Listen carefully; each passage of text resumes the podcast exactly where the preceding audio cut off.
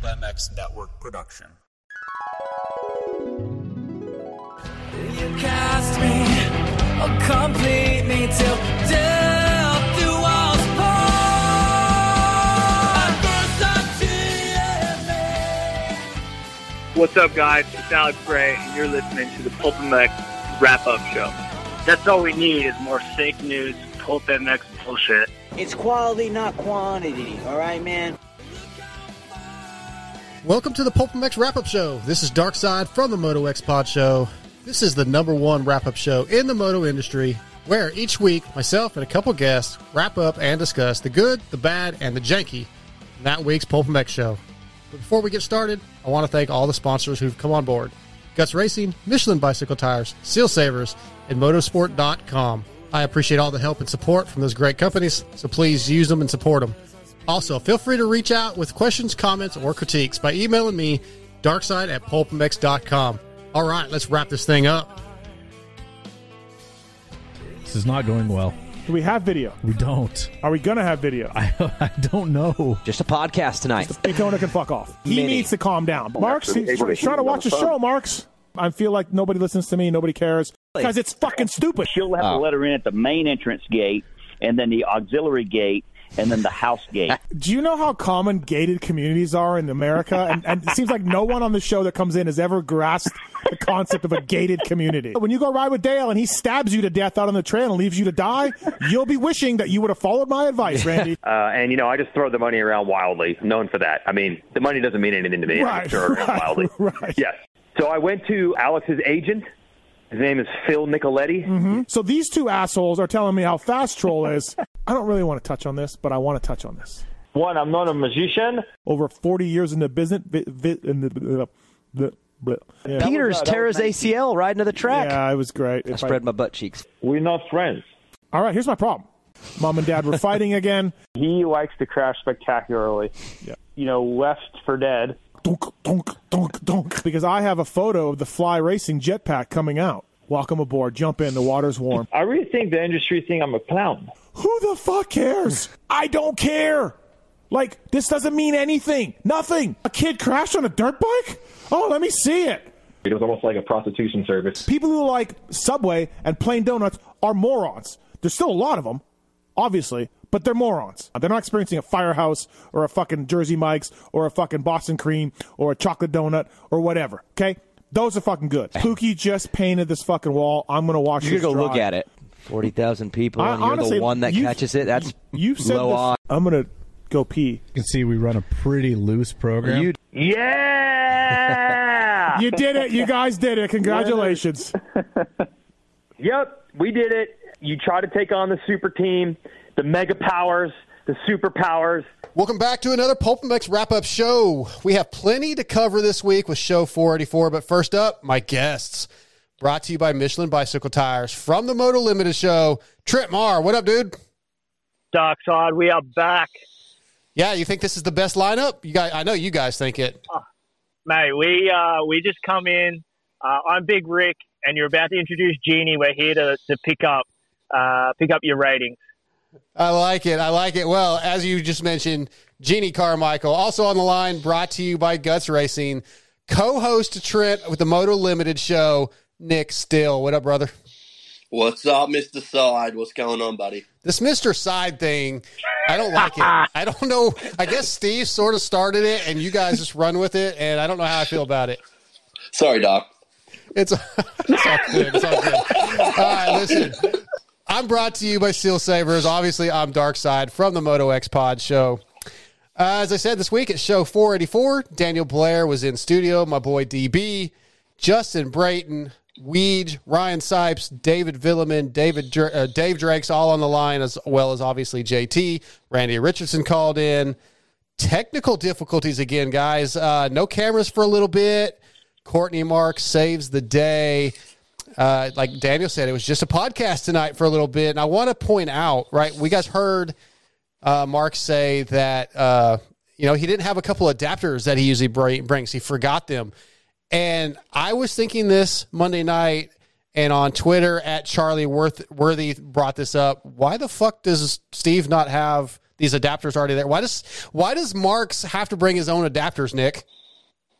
Yeah, I actually didn't understand that. Believe it or not, it's like I was trying to think what sort of adapters would it be? You know, maybe camera adapters or, or encoders or something like that. But I was, I was, yeah, I thought the exact same thing. I was amazed that uh, he didn't have it. But you know, the whole technical difficulties it sort of adds to the uh, adds to the comedy of the show and makes it fun because it turns into a sort of a joke that keep going along, especially when uh, FMIP calls in. It's uh, yeah, it was it was funny. I enjoyed it. Yeah, and Trent.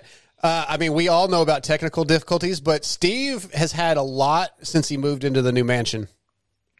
Yeah, I mean, same square footage, but uh, a lot more technical issues have been going on. But uh, as you said, we've we've all experienced it, and you know, with the with the cable things, it, it might have been a case of Mark's taking it home to to test something, and then just purely forgets to bring it with him. Um, but yeah, it's it's part of the the game, unfortunately. So Yeah. uh, very don't- interesting. I don't think that's the case because he said that like he he usually remembers them, but he forgot because he was in a rush this week. So it sounds like it's something he brings with him every week, whether it's an adapter for the phone. But you know, he was saying the cameras weren't working, so I don't know if that was with the uh, Blackmagic uh, ATEM or what. But yeah, it's it's entertaining, but it it definitely shows uh, Nick how at least for me how used to how um, spoiled we've gotten with the cameras. Like I, I was like, well, how the fuck do I listen? I, I guess I can use the app, but the app kind of it shut down even during that time period. I think when he was resetting things, I was like, okay,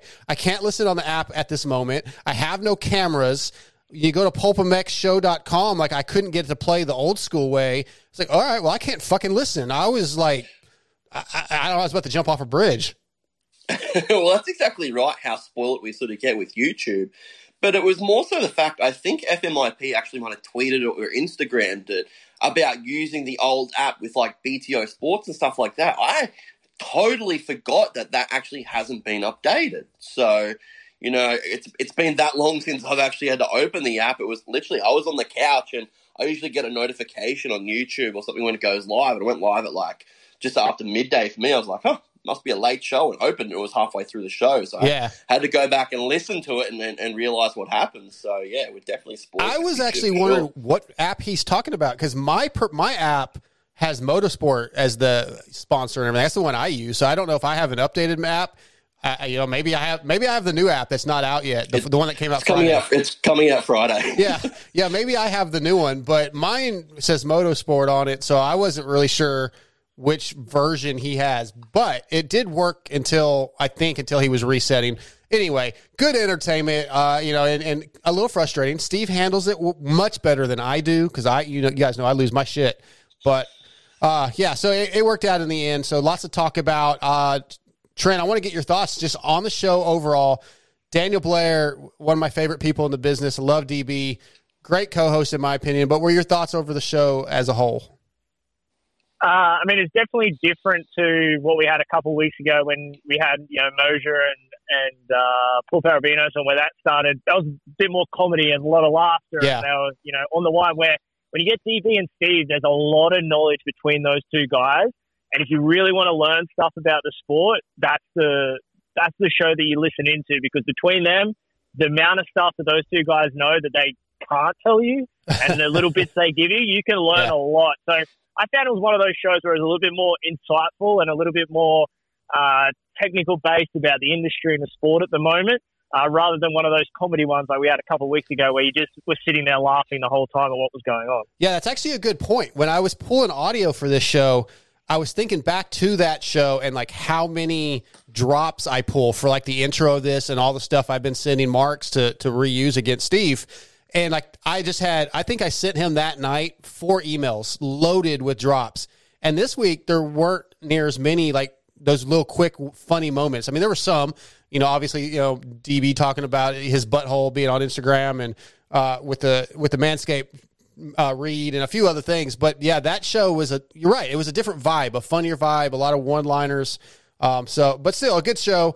Uh, Nick, what about you, man? How did you feel about the show? Did you fall asleep at all? No, I, I agree. You know, I, I learned a lot of things about out of Paris because obviously Steve was over there as well. You know, I like it when we get Justin Brayton and um and Jason Weigandt together, and you know, something always funny happens when you get those guys together, and you know you get a little bit more of a backstory, you know, with Yeah. the bets and everything they have. But I agree, different.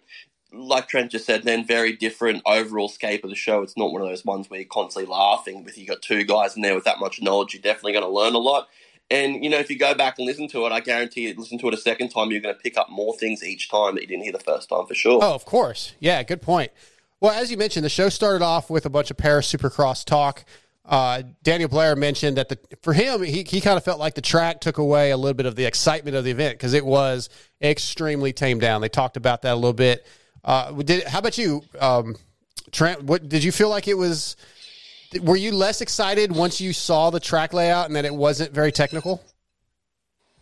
Uh, I mean, a little bit, but at the same time, it was good to have some racing back to watch. I mean, we have haven't had much in the way of Supercross for a long, long time, but even just racing in general. Once the GPs finished up a few weeks ago, we've had not a lot. So it was it was good to have some racing back, and and as I said, having Steve break it down the way Steve breaks it down from being there, and then obviously how DB thought about it from watching it on television. Um, you know, obviously, I think it was more about the vibe and being in the stadium and that sort of stuff is what Steve talked about. Where DB was like, the track kind of wasn't that great on TV. It wasn't a spectacle to watch. You know, it was yes. kind of what, what it was. So um, I guess that's why we enjoy having Steve at these races and listening to what he has to say because he, you know, he brought in the things that you can't see when you're watching it on television. Yeah, that's a good point. Nick, what I thought about while watching the race and while listening to the post race interviews and Monday night was okay, I, I've been wanting to go to Paris Supercross for years. I think it'd be really cool. Uh, you know, I was like trying to trying to figure out like a year ago, like how could I work my way to go to this race? Get you know, get to know Peronnard, uh, Eric Peronnard very well enough to maybe where he'd invite me over. And then when the race was on last weekend, I was like, oh, I'm kind of glad I'm not there. But then you hear Steve talk about it, and I go, "Oh God, I wish I was there." So it kind of listening, as Trent said, like listening to Steve's uh, the stories, the behind the scenes stuff, the the meals in the hotel with JB, and the discussions like that made me really wish I'd gone. It kind of I went back and forth because of Steve. Yeah, I, I agree with you guys. It's more so probably the you know the whole feel of being in the stadium Yeah. there and the whole background of you know being in another country. But I can't actually re- going back to the track. I can't remember who said it. It was, might have been Steve or, or Daniel. They talk about okay because we only have the you know the, the four or five American guys. The track sort of suits what it is. And then when you go to Justin Brayton, he talks about trying to make the pass on Eric there. Uh, Eric, I believe, was trying to make the pass on him. It couldn't happen because the track wasn't if the track wasn't forming up oh, how Oh, it looked like yeah, on TV. Soubeyras. Subroff, sorry. So you know that's another interesting thing hearing it from JB about not being able to make a pass, and I know for all of us that sitting at home, it was frustrating watching JB just follow him lap after lap after lap. Surely. Yeah, I agree. But then he, like you said, he kind of broke it down and talked about the angles of the turn. And look, let's be honest, he could have made the pass if he wanted to, you know, if you wanted the Zach Push the Osborne, envelope, yeah, ZachO yeah. on Joe Savatgy kind of pass. easy, buddy. Easy, buddy. Yeah. easy. Uh, you know, Easy, buddy. We're going to get into that a little bit more later too. But uh, but yeah, he could have done it in that in that way. But obviously, that type of event isn't. That's not what they're there to do, right? They're there to put on a show, as JB said, and uh, he you know he did what he could. Eh, But it was interesting, right? Because we don't see those angles. He's right on TV. So having and we'll talk about JB a little bit more here in a minute. But I want to move on. We've talked about Randy Richardson call, calling in. Randy is ninety nine point nine percent of the time gold. Let's listen to what he had to say. and I want to get your thoughts. Well, I'll tell you what, I'm I'm actually more revved up than a championship winning engine right now. Okay. Um, Yeah. I'm I'm not only a fan of the show. Hey, Daniel, how are you, buddy? Hey, I'm I, good, I know that. Uh, good. I know I wouldn't have any of this janky junk from uh, Main Event Moto, but We would never. Here's the thing.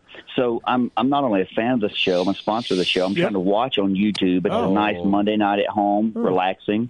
Uh, had a Corona, nice Yeah, dinner. right. Want to watch YouTube. Want to watch YouTube. And What do you say? What do you know? So what happens when an I'm- I'm employee I'm- right- costs an right- right employer now- money? Well, that's you know what I did. I I said I want to speak to your manager.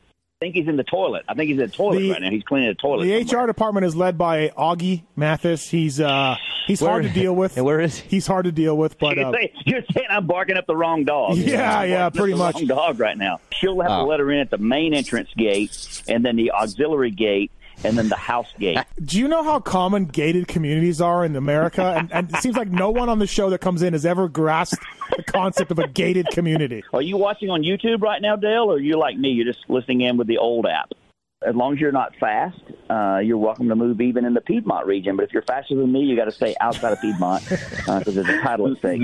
Unlike Steve, I like to meet new people. Um, I like to have new life experiences. We'll go ride mountain bikes together. Yeah. Well, when called- Dale, when Dale, when you go ride with Dale and he stabs you to death out on the trail and leaves you to die, you'll be wishing that you would have followed my advice, Randy. well, I unlike wouldn't your- do that. I'll be easy to find. I, I'm Oh, you- be a medic in Greenville County. Every so- serial killer says they're not going to do that, Dan, Dale. Not every Well- serial killer is like, you know what, Dale? You know what? I would never kill you, and then they kill you.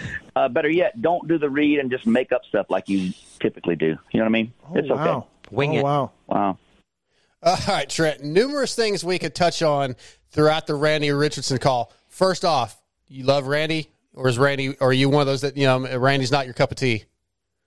Nah, um, Randy Richardson is the man. I mean, he must sit there and just like think about all of these little sayings that he needs to fit into one sentence, and then comes out of like to come in with the I'm you know I'm I'm revving harder than a championship winning engine. That is just gold off the bat. And as soon as I heard that, I was like, all right, Randy's on one here. Let's see where this goes. And uh, it's it's so much fun, and that's I guess that's what we've come to expect from Randy over the his time being associated with Pulp. It's just these witty one-liners, the the the taking the taking the piss out of Steve the whole time, and- Yes. and, just giving us some comic relief. Yeah, he always, like you said, he always he has a line for everything. It's almost like he has this catalog, and then, oh, he pulls it, and there's no like hesitation. He's boom, he's got this line, and it it, it could fit almost any situation. He'll pull something out of his ass, and it's it's fantastic. And I love I love the last little thing where it's like he talked about. Uh, just do whatever you know. You do whatever you want with a read instead of reading it properly. Which, because you know, Steve, if you remember not that long ago, Steve told me you don't have to read the reads word for word. Like do them like I do. Yep. But then the the guy who sends the reads is like, uh, basically, no, I would rather you read the read. So. I, Yeah. I was enjoying it. Uh, how about you, Nick? Man, what do you think of uh, Randy? What what stood out with that audio? Because there's a number of different things we could touch on. What stood out in the audio? It's probably I think you should get an award for the most amount of jabs at Steve in a two minute call. I think you know going back to the whole you know downhill mountain biking because you don't like to meet more people, Steve. Yeah. just dude, it's it's it's funny. Like literally, I would have. I'd love to know what Steve thinks of it because the whole time he'd want to butt in, butt in, butt in, but he doesn't because it's FMIP. I think it's just yeah, it's funny content, man. It's yeah the the one about going riding mountain bikes with everybody. That's something about you know it's one of those weird, semi weird things about Steve where he doesn't really want to meet people he doesn't know. Once he does, he's really cool, but he's like, oh yeah, he's always he, he always goes to. I don't want this person to kill me. I don't want to be out. You know, like. I, is he really? Do you think he's really worried about that, Nick? That some random fan is going to murder him while they are out mountain bike riding, or if they meet at the pizza parlor, you know, or whatever? It's like he's so worried that somebody's just going to knife him. I think we've actually, uh, I think I've asked this before because it's come up a couple times on Pulp. Yeah. About Steve not liking to go down to the concourse because fans talk to him and all this sort of thing like that, which, you know, I'm, I'm sure Steve is absolutely great with all his fans, but it's, I don't know, is it, is it more of a persona that he plays now or is it actually a legitimate thing, Darkside? No, I've seen him. I've seen him when we walk out of the press box, or even just walking around the pits, and fans come up, and he is so nice, and he'll give them the time. And, and shoot the shit with him unless he's trying to get somewhere, which is most of the time, right? Like after a race, we're trying to get to. We used to go to the press conferences. We he's pressed for time, so he would kind of make it quick, but he was always very nice. So I think that part is played up a little bit. But I think when it comes to you know, a fan, hey, I'm going to be in Vegas this week. Maybe we could go mountain bike riding. I think he's dead serious there. He doesn't want to meet those people. Like I, he do, he just doesn't. He he's uncomfortable with it or whatever. I, I don't know exactly what it is. So uh, I think it's a little mixture of both, Nick. Uh, because again, he's he's always awesome with the fans at the races when he can be. But at, yeah, in his private life at home, I think he just wants. to, He has his routine. We know he's, you know, he he's got his group of friends, and he's cool with that. He's happy with that. Well, that's exactly right. You know, I've, I've ran into him at the races before and got a photo with him, and he was super cool with me. So Yeah. I, I agree with that for sure. He's great with his fans. He had plenty of time for me, had a chat, and obviously kept going. So yeah, I think it's more so a bit of a persona he plays. I think so. And Trent, the the gated community, the size of the new home that I think that is getting to him a little bit. Like he really gets worked up over that, and, and as friends, callers, part of the show, we have to just keep needling him on that. I think it's just it's good times. Yeah, for sure. I mean, uh, the amount of times I've heard same square footage in the last six Almost. months or three months, it's every single show, almost the same square Yeah. footage, uh, basically. Uh, and then yeah, the gates and how many gates. Again, it, it exaggerated. Oh, it's a one gated community, and then last, you know, last night it was three gates to get to the front door. You know, so Right. it's gonna. That, I think that's going to become the new running part of that joke is how many gates there is to get to Steve's new mansion. Um, it's so much fun, but just listening to it. And as you said, I think I think Steve is getting. I don't think he's getting annoyed with it. I think he's now just getting to the point where he's like, "All right, guys, next topic, please." Yeah, yeah. You know, it's funny. Last night when JT called in, I, I sent him a text, and he's like, "Oh, I'm, I'm still at the house in the bungalow. He just doesn't know I'm here. He's been there for weeks." yeah, yeah. I'm in the I'm in the East Wing. yeah, he's he's out there on the balcony, you know, hanging out, swimming in the pool. Steve doesn't even know it because he's on the other side. Uh, Love it. Yeah. Uh, okay, you guys. Hey, you guys are coming to the United States for A1. This is going to be awesome. Uh, I can't wait to see you guys and meet you in real life. Uh, so I want to touch on this with you. Uh, one of the topics that got brought up was what are the top three supercrosses to go to? And we heard their answers. I, I want to get Nick. Let's go with you first. Just what what are the three that you would like to go to? I know you haven't. You've only been to Anaheim, right? I've been I've been a few of them. Um, My my favorite would have to be Anaheim, Indy, and Vegas. Okay. Why why Yep. those three? Um, Anaheim, dude, it's the you know they talk about it on the show. It's it's it's it's everything, you know. It's it's it's whether it's the sports home basically. It's it's uh, you know, the whole week feels you know it's the, the build up for A one is just something you can't even explain. Um, Indy and Indy was pretty cool because I like the stadium. It was different. I like the town. I like the city. Just like Daniel says, he goes, pick one that you've never been to, a city you've never been to. I don't know. I just I enjoyed it. It was cool. It was just it was different than all the others. And then Vegas, roll the dice, ba- roll the dice, baby. It's uh, it's cool. I love Sam Boyd Stadium. I had a lot of like there with Monster Cup, and you know just the hype into it as well is really really cool. So I'm a little bit disappointed that uh, you know the last round isn't no longer there. It's in Boyd. It's it's in uh, Salt Lake City now. But dude, a, a final coming into coming to Vegas is always good, except for 2017, baby. Yeah, I don't know that I've ever heard anybody say they like Sam Boyd Stadium, but uh, Trent, what about Dude, you? it's, it's cool. It's Monster Alley. It's everything. Yeah, I It's sick. guess, but it's man, as far as professional stadiums, it's it's press not. is- it's at the bottom. Press box is good too. What about you, Trent? You got you got three that uh, are your favorites or would be your go tos if you could pick. I mean, yeah, I mean, I've never been over, so uh, Yeah. this trip's going to be my first time. So I'm pretty excited. A1 is obviously going to be on the list, um, and we're going to be there, luckily enough. Uh, one that I wanted to go to, and this is a bit odd because we're not going there again this year, but I want to go to Nashville. Oh, Um, that's a good I don't one, know what the stadium. Yeah, I don't know what the stadium was like, but just going to Nashville, everyone had stories about going out afterwards and being in Nashville. Um, you know, it's Alex pretty Ray cool. being So I Eli wa- Tomac. yeah, you know, Alex Ray picking up girls at the bar. Um, I just like that sort of thing. Uh, and then the other one for me, I guess, is uh, is Glendale. I think that the, they talk about that stadium being pretty rad there as well. So, um, as I said, I haven't been to any of them, so there'd be ones that I'd love to put on the bucket list and go, and go and have a look at. But I mean, there's 17 of them. I think they're all um, pretty cool stadiums if if they've got a Monster Energy AMA Supercross at them. Exactly. Yeah, uh, Glendale is a pretty cool stadium. Um, I like I like San Diego, Arlington, obviously Glendale. Those are kind of the three that were my favorites that I've been to. And then as far as there's a bunch I haven't been to, and I'd love to go to Indy, Minneapolis, and Foxborough, all those East Coast. Oh, Foxborough would be good. Yeah. Yeah, Foxborough. Yeah. Yeah, I mean, it's gonna be cold as shit, and and there's a chance I may go to Minneapolis this year. I know Steve said Monday night that I need to calm down, but I don't think I was that wa- fired up. I was just that's where Steve said we may be going to do a live show, so not that fired up, Steve. We'll figure it out. I am calm, buddy, but fucking Steve, Al always up in my shit. He, you see his tweet today? It was like better, like better, be better. Well, you've got us. Of course, you're going to be better, That, Side. that's, is that, that's the reason he called us up, Nick.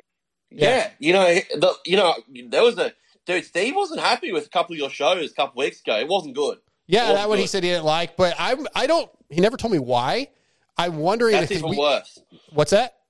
That's even worse when he doesn't tell you why. Yeah, well, he couldn't Is he remember. giving up hope. Remember, he said that night, the Monday, last Monday, I think it was, or the Monday before, he said, uh, "Yeah, I didn't like that last one, but I don't remember why." okay, Well, thanks. You, have actually got the shortest shortest Pulp MX call in history, Darkside. Oh yeah, Did you know that? No, I don't. Your Monday night one was awfully short. This week? Yeah. Oh yeah, they were short for time, I think. So yeah, and I called in. I I generally wait till the guests are almost over, but because of the X brand uh, Cyber Week thing, I wanted to call in during X brand tear off. So they were pretty busy when I called in. I think that's why it was. Maybe he doesn't. Maybe he's mad at me though. I don't know. Not Good good, thing. Darkside. You we'll, we'll lift you up. Not We'll good. lift you up, buddy. Yeah, you know, the, the last time you guys were on, he said that it was good. He, that I need to have you on more. So um, I'm not sure how to feel about that. That's okay, Darkside. We'll just take a percentage of your pay to keep it going, bud. Shit, there won't be much left over if I give you a percentage. even with the, even with the bonus I got the, that Randy mentioned, um, yeah, there wouldn't be a whole lot left over. But hey, we're going to do these reads word for word, Steve. Since 1999, Seal Savers has offered the ultimate protection to the off-road industry. Seal Savers is the original fork seal protection, starting with the original Seal Savers to prevent dirt, dust, and mud from getting into your fork seals. Seal Savers has since revolutionized fork seal protection with their zip-on seal savers, making installation a breeze. Check out their full line of moto products as well as intuitive products for your side-by-side. Seal Savers is the original and the ultimate when it comes to protection. Enter the code PULP25 for 25% off at sealsavers.com. If you don't like changing your fork seals, you need Seal Savers. It, I'm telling you, it saves you so much work. It saves the money of having to replace them and they're not that expensive. They are for the for they are big bang for your buck. Sealsavers.com. All right, let's talk about Justin Brayton. We've we kind of brought him up a little bit ago. You guys mentioned Weege, uh, and we're going to get to all that stuff. Uh, Trent, I love Justin Brayton. Justin is a great guest because he gives it back to Steve. He he pushes those buttons also by talking. You know the the we when he's talking about Weege, we are you know we're doing well. He plays along with Weege, and that gets on you know Steve's nerve. Brayton is a great guest. I, I enjoy what he brings to the table. I enjoy that. Although he, he's serious about the sport, you know, and, and being a professional, he's fun. Like he can, he's just kind of a laid back guy. Yeah, for sure. He he is a great guest, and as I said, he plays along with the with the jokes well. He plays along with the weed stuff, and he keeps that hype up. Um, but I mean, he's an honorary Australian as well, so he's, we've rubbed off on him a little bit, made him a little bit Australian. So no, he's he's great. I love it when JB comes on. I love I love that whole bet, and you know. Steve sending in the messages after practice and all this sort of Yeah, stuff, and like. JB's reading these messages. Like, you know, what pro rider would you know that would be like enjoying getting these text messages and remembering them all and you know on a race day and JB's taking it all in and enjoying the whole process. So he's one of the one of the greatest riders I feel like we have in the sport at the moment, um, both professional as well as being able to ha- enjoy himself and have fun with the media uh, in our sport. Yeah, I agree with that, Nick. Same thing. He he's just one of those guys like he he's a the elite level rider. He's a professional pro. Uh, God, I am fucking all over the place. He is oh, So a good, Doc, Doc. professional motocross supercross rider, but when he's on these shows with Steve and Weege, you feel like he's just one of the guys, right? He doesn't feel like, man, I wish I didn't have to do this interview right now, or this is annoying. Like he's he's having a Yeah. good time with the boys. Yep, that's exactly right. Like you said, he is a professional supercross motocross rider, but he has a personality. And you know, a lot of riders in this sport don't have personality. So when we get one like Ju- Justin, we cling to it because we love that type of stuff. And you know, that's just the type of people that Steve sort of brings into his show. You know, not so even his show. Steve sort of brings around his group, and that's what we get to watch. Like Trent was just saying there with the text messages, you know, with how he talks about Caroli, he can have a joke. He gets into these jokes with um, Jason Weigandt. He Yeah. has a personality, and that that is what we all love. And you can, uh, I think, you can pretty much thank Australia for that as well, Dark. Oh, okay, all right, yeah, to know. put tick, just put put a tick next to that one as well, mate, for right. uh, giving Justin Brayton personality. I'll, I'll put a check mark next to that as well. Um. Let's listen to what he had to say about the event. You know what? I wasn't even that mad about the Crowley takeout. I was more mad about the whole main event. Oh, okay, yeah, yeah. I literally could not pass Subs. I'm like, I was doing everything, and you know, some people I've, I've talked to people since I've gotten home, like, oh man, you could have went inside here. I'm like, no, the angles of the track when you ride it are way different than when you're actually watching it. You know, and I never got to race with Marv, which was super frustrating. You Yeah. know, and Yeah. then that last main, like I just I felt like yeah, if I get around Subs, I think I could have given Marv a run or at least made a race out of it. You know, Subs had said it's maybe his best race ever, and the crowd was just on their feet the whole time, and like, you know, Eric Peronnard said that that was the show, that was that Right. was the race of the night, and so overall, yeah, we know how that how it works over there, right? Like we're there to put on a show, we get paid to be there. Overall, it was a really really fun weekend, though. I mean, just to to be traveling international again, to get some gate drops, to uh, work with my mechanic Sean Ulikowski, and uh, you know, for the first time, we've been friends for a long time. It looked like the place was mostly sold out, so that that part's great. The fans were into it, and yeah, Faber, you know, Faber hurting himself was a massive bummer, but the fans did love him being there, and they loved Subs and they loved Marv. So, if you're a fan, you're like, cool, you know, our our guys did well, and except you know, obviously until Faber got hurt, that is. Yeah, yeah, and it was cool to have Antonia Racing Supercross. Yeah, I think we talked about it privately. I don't think it was faster. I, I really don't. Oh I my think God, the totally angle, and that's one of them. You should have tried that. You should have went quad outside quad after which the was sand slower. wall. Once you again, know, that was, that was slower, so I would just lose time. Was it though? I mean, was it really? You know, I, I don't. And you should have hit Subs. That's the greatest thing there, Trent, is Steve trying to tell JB what was faster, what he should have done, as if JB is like new to the sport and didn't, you know, uh, that is so great. We, all, Steve, all we got to do is go back and watch your starts, bro. I think, I think I think Justin Brayton knows what's up, but that I love it though, right? That's that's the again beauty of the show. It's just fucking great. yeah, it's the personality, the personality of JB, and then obviously the relationship between Justin and and Steve to be able to talk freely like that. Yeah. You know, JB not you know start just being like I'm over this now, stop talking. What you, you know you know he can play along with it. Yeah, yes, Steve, whatever, Steve. Like he's just he's playing the the part and. Yeah, it's a great conversation. Then DB at the end there, you should have just hit soon. I was like, yeah, great one, Daniel. Thank you for your input in that conversation. Like, Yeah. it just was it was as I said it was insightful but funny at the same time that that whole segment um, with Justin and, and obviously Weege being a part of that as well just just amplified that. I, I agree, Nick. It's really rare to have Steve do an interview that's just an interview. Like, oh, okay, this is a you know this is just a this is an interview for knowledge. It, it almost always is bench racing with your buddies. Almost always, no matter who the rider is. Very rarely do you feel like this guy does not want to be doing this interview.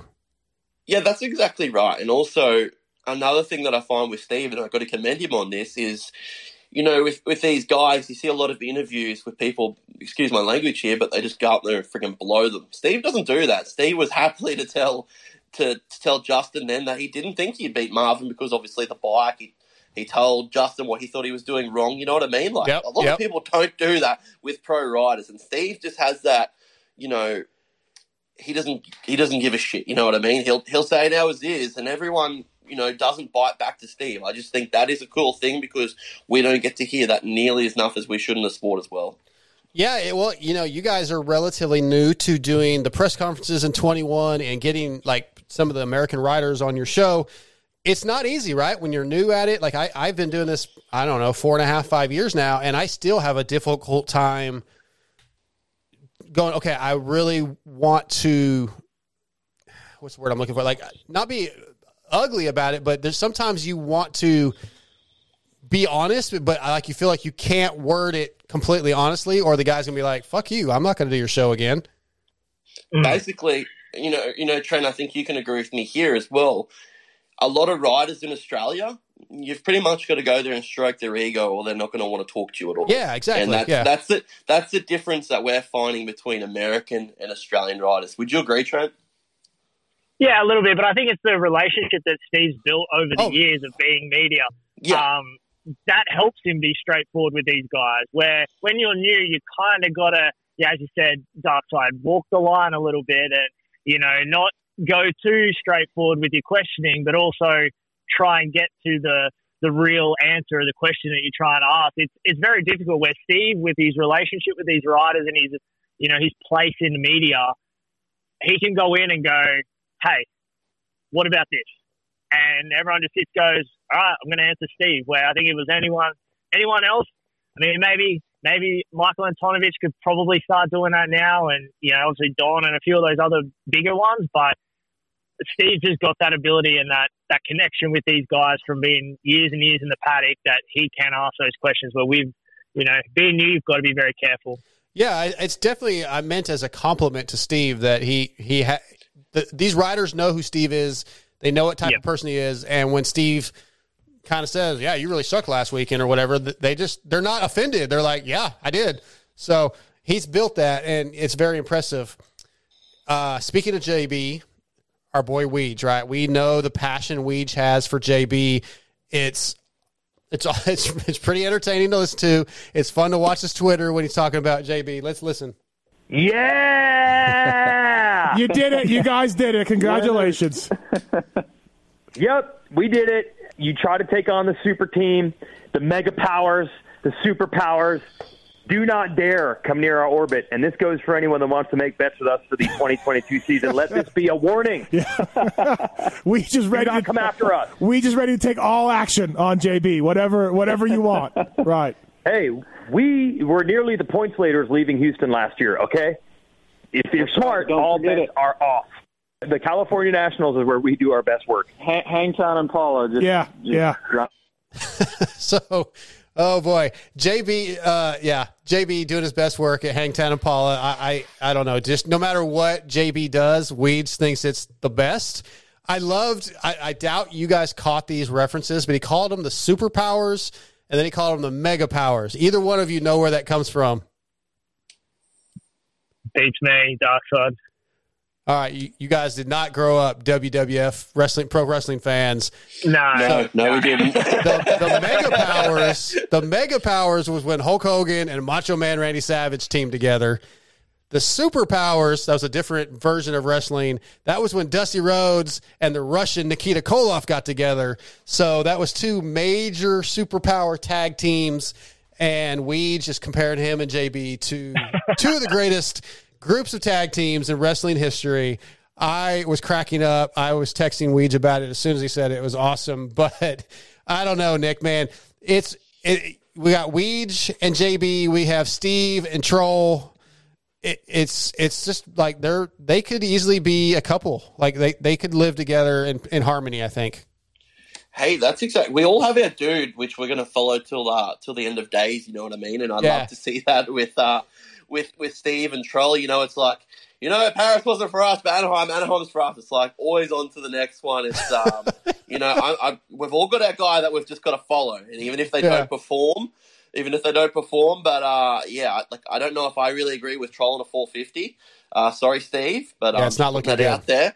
But yeah, for sure, for sure, I agree. It's uh, it's another one of these bonds that we just we we grow around and we continually watch it. Yeah, I, Trent, I definitely feel like Steve is a little more concerned about the troll on a 450 now than he was. He kind of like, oh well, he had some bike issues, but I, I got the vibe that Steve was like, yeah, it's not good.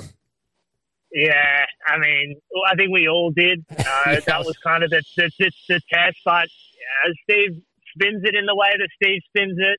Uh, it's, yeah, bike issues. We, we didn't get enough track time. Uh, we got plenty of time till Anaheim won. All the quotes that Steve come out with, uh, defending troll.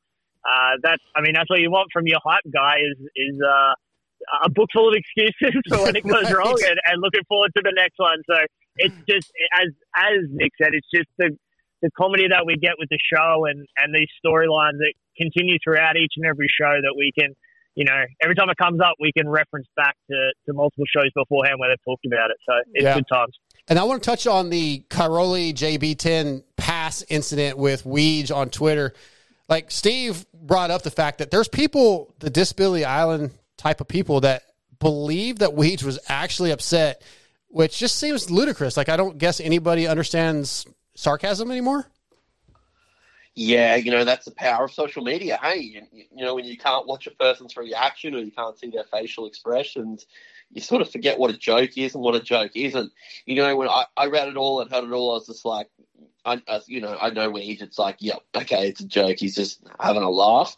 But of course, you know, you get them people that take it to heart and it's 100% serious. And you never know, they might just be big fans of Cairoli and, you know, trying to protect him at the same time. But it's uh, that's the power of social media, Dark Side. I guess, man. It's I've had my share of rants on here about that kind of stuff. It it just blows me away that like I don't know, man. I, I grew up, you know, same era, Steve, and like making fun of people and like you know comedy, whatever. It's like there are no rules. Just fucking whatever. Like quit being such a pussy and being offended. Like if I was got offended at every negative thing that got said about me, I I'd have to quit listening to Pulp. I mean, I'd have to stop. It, it you just you got to be a little not not quite be so soft, uh, Trent. I don't I don't dig this new new age mentality. Nah, it's uh, yeah, very PC world. But I mean, the the if you know Weege, he he was flown over by KTM to do Cairoli's retirement. Yeah, um, but like he has a relationship with Caroli. Like, but that's what I mean. People, I don't think it's just a diehard fans that have nothing better to do and see it and, and blow up. People that actually know the sport.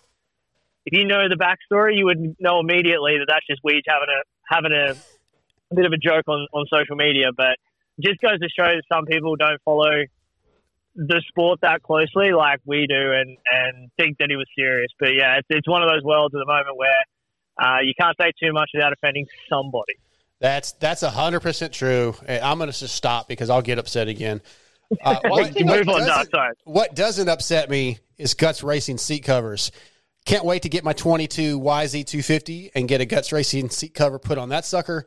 But uh, Guts Racing was established in 1990 as a premier off-highway seat manufacturing company, offering high-performance seat covers of foam for motocross, supercross, and off-road competition. Guts Racing has worked with every top rider at some point of their career, from Steve Lamson and Jeremy McGrath in the 90s to Ricky Carmichael and James Stewart in the 2000s, and today with Rockstar Husky, Pro Circuit Kawasaki, and many more. If it's style performance you want, you've come to the right place. Check out gutsracing.com for info on the many products offered, such as the Phantom Light seat foam. Uh, okay, we talked about you guys coming to A1 in a minute ago, and Nick, if you if you get a chance to bump into Steve, like we just talked about, you know he's he's going from truck to truck. Maybe you get a minute out in the pits. What's something you want to ask him, or talk to him about? You much- maybe just something you'd like to talk to him about.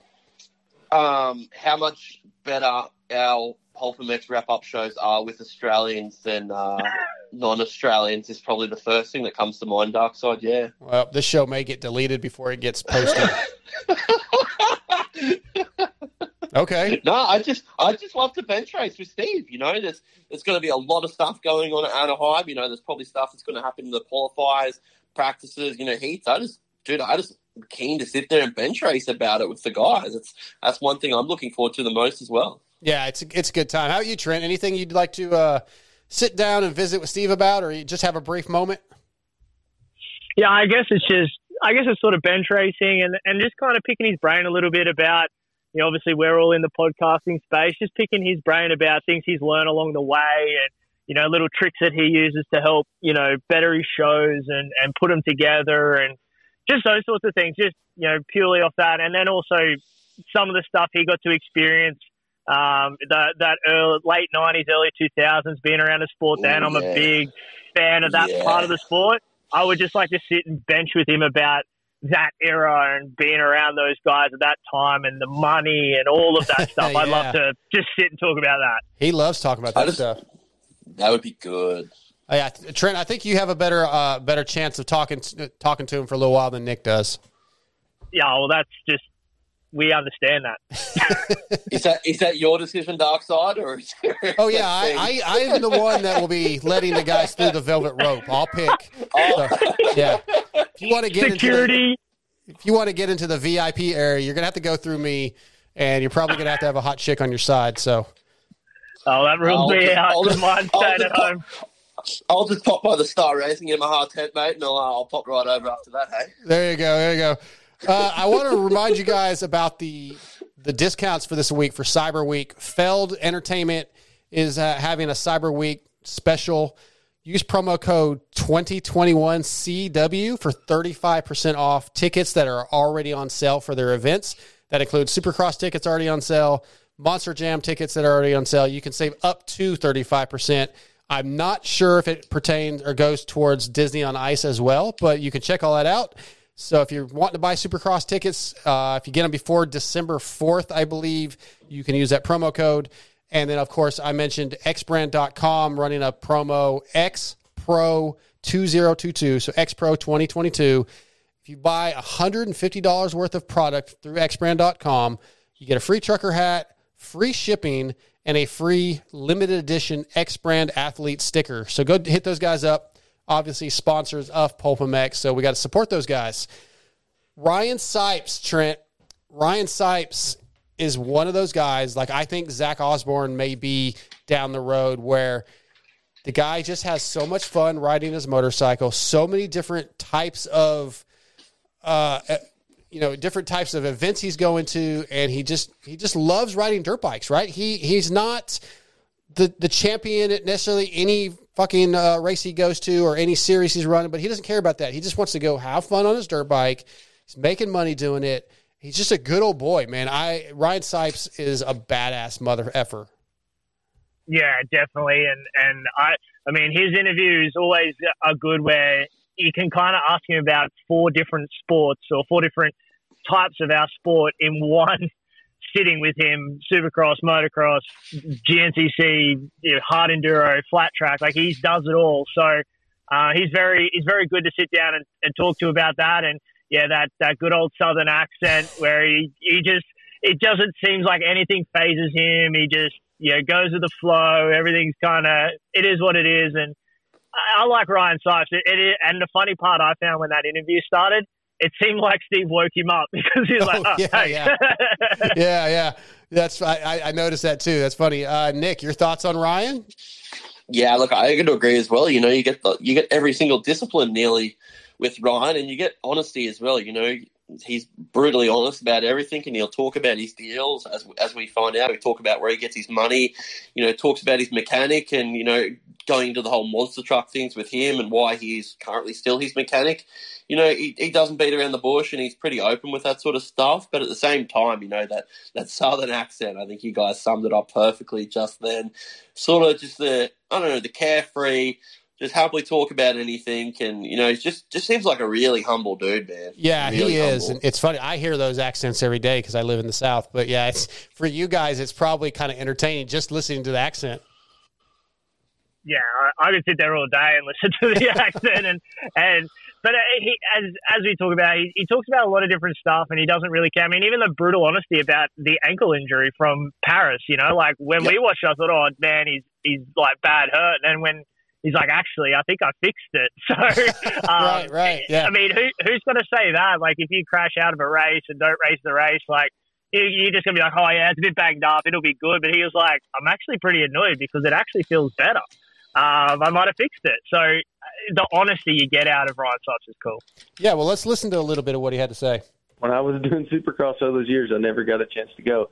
it was always weird. Yeah. Like either the team wouldn't let me go, or like right whatever they had a full rider list, or what. It Yeah. just never worked out. Yeah, I'm just surprised at no point you had been there before. Wow, that's crazy. Um, Yeah, I was. That's why I was happy to go. Right. And I'm still happy I went. Um, it didn't go as like I wanted to, but um, it was still a cool race. Like the the race is amazing. It just didn't didn't go my way. yeah, usually it's two nights, which is good too. You, you feel a little bit better on the second day, right? Like you just, yeah, all of that works better for you. But yeah, tonight, obviously this weekend it was one. Uh, did I hear you say something about is your last race or what's what's the story there? What are we doing? No, Oh, Well. I got I thought- another thought- year on my you on my Red Bull deal. Okay, yeah, I thought I'm like, so I'm racing all next year. After that, I don't know. It just depends if I'm still competitive and I can still do it, and I still want. I mean, I'm I'm not. I, I'm gonna still want to do it. Uh, it's just if I still can. Like I never want to be the guy that's just out there. What's the thing you've done where you're most out of your element? It's got to be hard enduro. It's so gnarly, dude. Like Yeah. Just the. I mean, especially for a, a guy with a moto background. Uh, you need trial skill for that. Like all the best Yep. guys are former trials guys. It's all like it's it's all about doing it with no speed and no momentum and like figuring out the traction. So it, it's been uh, probably the hardest thing I've done, but also I think in a weird way it's like it's a the biggest challenge. So it's it's really fun for me to to try to figure it out. At 37 years old, I'm still learning new things on a dirt bike.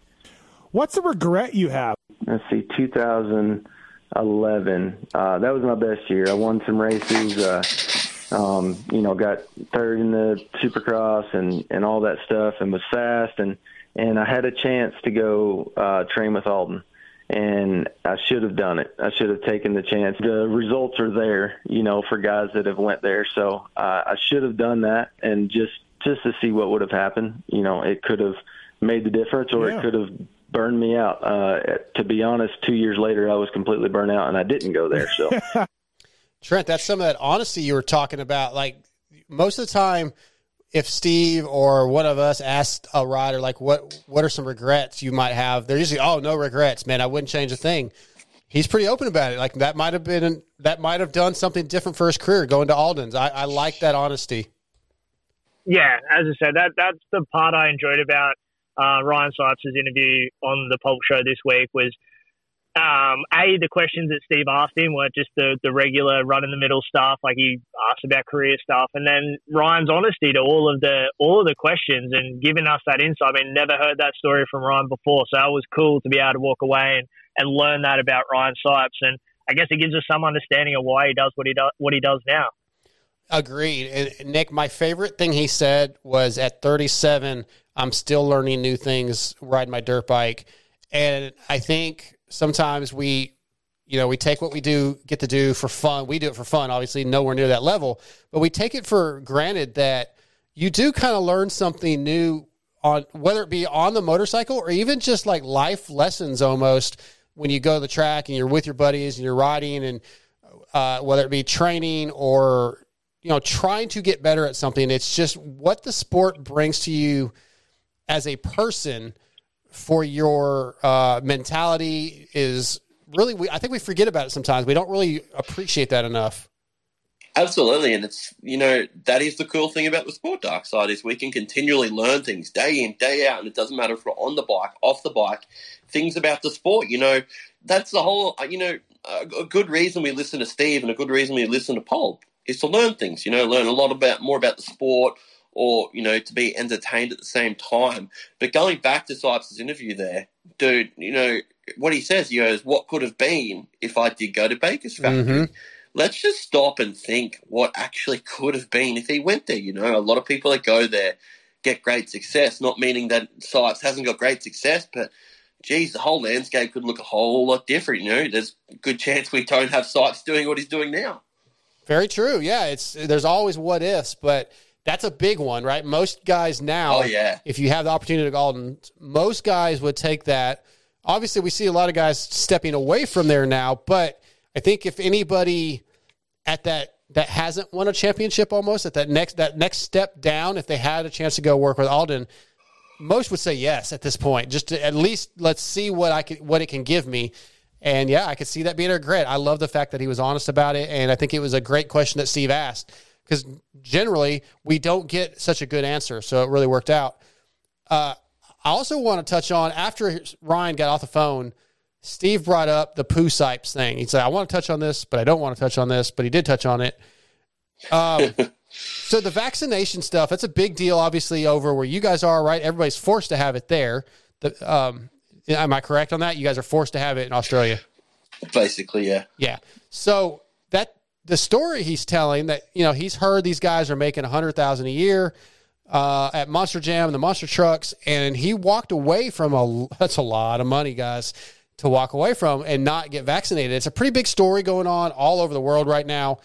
Uh, it there may be some effect with Supercross, maybe not as much as like like the uh, Feld's not making the riders get it, so it's not exactly the same, but you kind of have to have it in a lot of areas of life right now, or at least if, if you want to do certain things, you have to have it in certain areas. That's that's a lot to walk away from, Nick. Like that's a big life changing decision over this this uh, topic that's going on in the world right now. It's like it's just really. it's crazy that a vaccination that this thing is what impact it has on the world. Yeah, look, it's um, it's it's rough. You know, we're hearing it nearly every single sport at the moment that these are decisions people are going to have to make. And hey, if that's the decision they make, then that's their beliefs. That's fine. It's um, but yeah, I, I can sort of see what Steve was saying. You know, hundred thousand dollars all expense paid all year round. Drive monster trucks, pretty good gig. Um, but Seems you know, like it. If if Pooh, if Pooh thinks that's enough to um to give up to, to not have to get this vaccination, then that's um that's fair enough, and I, I respect I respect it. So Yeah, I do too. I, I'm certainly not trying to get on pick a side on this. I just was interesting that I mean that, it'd be hard to walk away from hundred thousand dollars, Trent. Oh yeah, for sure. I mean, it, that'd be super difficult for us, but I mean, it, as Nick said, it's their decision, and and as the as DB quickly changed the subject afterwards, it's something that you could you could go round and round in circles all day, and DB is not getting involved in that conversation, so No. it's, uh, it got moved on quite quickly. Uh, I know I did. DB I did like it. Oh, sorry, Doc. No, go ahead. Go ahead. I did like how he brought up Chad Reed.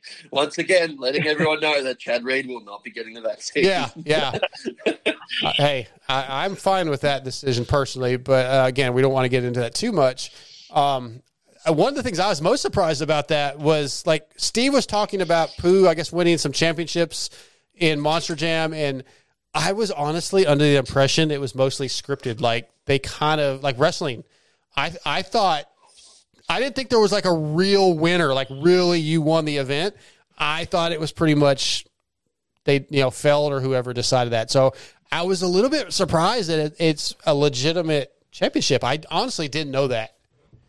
I believe one side of it is and one side isn't. You've got the monster monster truck racing on one side, which is the course race at the beginning of the night, and then they move on to the jam course, which is like a destruction, freestyle. you know, the freestyle. Yeah. I believe the freestyle is somewhat a little bit scripted. I'm not going to say it's scripted, but the whole racing side, I believe that's you know that's um, how it is as the race plays out. So Interesting. yeah. But it's, it's isn't how crazy is it the amount of stuff that Feld owns? Yeah, it's, it's dude. insane. Yeah, Dude, it's cool. Yes, like I said, I know Supercross, Monster Jam, and Disney on Ice for sure, and there may be other things that I don't know about. But uh, hey, guys, you guys talk for a minute. I'm going to take a break and go take a pee real quick. Is that okay in the middle of a podcast? If the host goes and Yeah, takes a fine. Oh, Hostess with the mostest. I, I'm being sarcastic because Steve went took a piss in the middle of his show. I think that was the first time that ever happened. Oh, I don't know.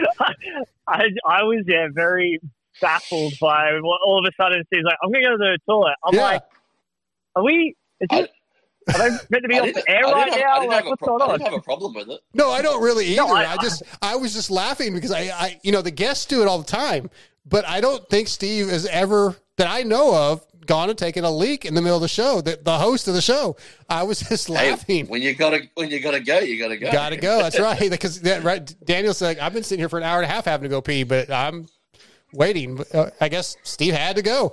So I don't know. I just come on, man. I'm trying to bust on Steve, and you guys didn't help me even a little bit. Oh, you didn't. That was that was a softball that we didn't we didn't get. Yeah. We're sorry, Yeah, Dark Side. good side line us off of that one, Dark Side. Oh well, I failed once again.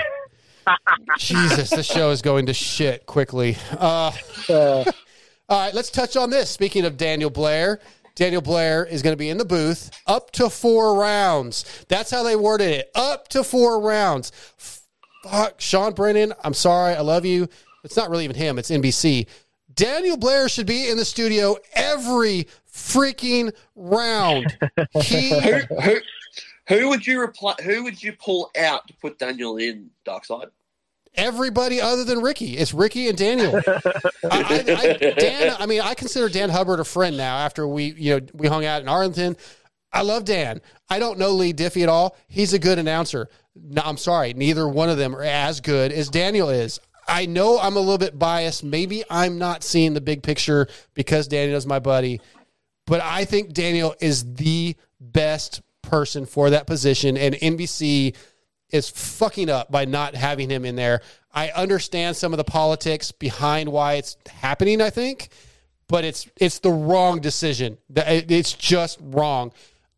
Daniel has to act like he's happy. He's getting four. He should have them all, and he, I believe, he feels. I think he he's earned it. I just, I, I, I think it's. I'm not happy about four Trent at all. I mean, okay, it's better than none, but it pisses me off. Yeah, Pulp twenty to save at racetech.com. Uh, that's your round for the night, dark side.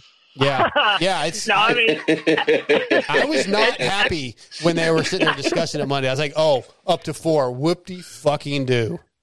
Nah, look, we we were all Dan- we were all Daniel Blair fans, and we we know that we want to see him. And I think I think it's as as Daniel said on the show, like it's it, it- he's he's glad it's four more than one that he got this year. And then I mean, if he does good at these next four, who knows what we see in twenty three? He could be doing all seventeen. Like I think they're just kind of keep testing him, keep testing him until they're happy. And and I guess he's got to kind of earn his position in a way. I know, like we all believe he's deserving of that position, but I mean, the higher ups at NBC are obviously still trying to make sure that he's the right man to take over that role and, and do it. But uh, Well, yeah, they- it's better. It's better than one. Then the higher ups don't know what the hell they're doing. Uh, anyway, uh, Trent or Nick, I did see. Here's another reason. Here's a good reason why Daniel's the best person for the job. How he discussed taking Ricky down a different train of thought than what is normal for how that position is used. Like Daniel understands the sport um, from both sides at this point. He's been a racer. He's also been doing the commentating, you know, the pit reporting. He can do both sides of it, and he can help Ricky, who has gotten way, way better, get to topics or say things, lead him in a direction where it will be better for the sport, better for the viewers than just the basic shit they normally talk about. And like when, when he was discussing that, I was like, yes, that's what we want. You know, uh, oh man, okay, I need to stop. Go ahead, Nick. I agree with you. I really do. You know, and that's when I, I, I you know, I don't really agree with this whole analyst v play by play, you know, sort of thing. You know, th- that situation, and hearing him talk about it, that he can get Ricky to where he needs to be from lining him up with questions and, and pushing the conversation. That just proves how good of an announcer Daniel Blair is. And you know, I think two announcers can better each other if they're in that good situation, which, you know, we obviously get to see with Daniel and Ricky. So hearing him say that, I'm like, yes, he understands. They understand how this works. And hopefully they put uh, Daniel in the preferred spot so he can actually do that dark side. I hope so. man, uh, I'm, I'm dropping it because I'll get wound up. I'm, I, I'm not happy about it. I just, I'm not. As long, as long as next year he gets more than this year, that's an improvement. You know, like Trent just said, you know, maybe next year he gets the full 17. I think that's the way we've got to look at it. And, you know, we take that as the positive out of Yeah, it. Yeah, here's So, the thing. You know, You know, like let's take another sport. You, you have American football. Okay, you have the backup quarterback, and he gets put in the game. You might have a, a fantastic backup quarterback, and he gets put in the game once or twice a year if the starting quarterback goes down, and he's great. But if he doesn't get used, eventually that team's going to lose that guy. He's going to go somewhere else because he's not getting used the way he deserves to be used, and somebody else is going to see uh, well, we want that guy. And we have lost really good pit reporters that have moved on to football. Some of the, you know, the ladies that have left over the last few years have g- gone on to bigger and better things. And we could very easily lose Daniel Blair. And I think that would be a damaging to our sport. You know, the sport's going to go on, but I think it's gonna- it'd be a huge loss. Uh, you've, so, you've only got to see how many sports that Daniel does dark side. So you, you are right. You know, he does a lot of disciplines when it comes to dirt bikes. Well, that and he like I don't know if there's an end for him for for football, like like some of the ladies have moved on to, but he loves football. He he said he would love to do commentating for the NFL. You know, if he got offered a position to say, "Hey, let's come over here and do game day live" or or something, maybe we lose Daniel. I don't know if that's a rea- uh, realistic or not, but the point is, when you have a talent, you need to uh, acknowledge you have a talent and use the talent for what they're what they're capable of doing. Uh, so anyway, that's probably we probably spent too much time on that, but I, I I'm just I believe in the guy, man. I love the guy. Uh, He's your boy. He is my boy. You all know about Michelin motorcycle tires, the Starcross Fives from Pulp MX Show, and I'm excited to t- tell you guys that the Michelin bicycle tires is still on board with the Pulp wrap up show. I mentioned and Randy Randy mentioned got a little bit of a bonus this year thanks to Michelin bicycle. So thank you so much. In 1891, Michelin patented the first detachable bead pneumatic bicycle tire, and to this day, Michelin continues to innovate and produce world class podium finishing products for both road and mountain bikes. Follow Michelin, at Michelin Bicycle on Instagram and check out bike.michelin.com for all the details on Michelin's extensive range of bicycle products, uh, whether it be mountain bike, road bike, e bike, BMX. Michelin Bicycle has what you need. Uh, a few more things to touch on. I know you guys are, again, as I always say, in the future. You're supposed to be at work right now. You are at work right now, trying to do the wrap up show all the way down in Australia. But let's touch on a few more things. The Race Tech rant. Um, man, I know we all love ZachO. Uh, let's just listen to it and then we'll discuss. All right, here's my problem.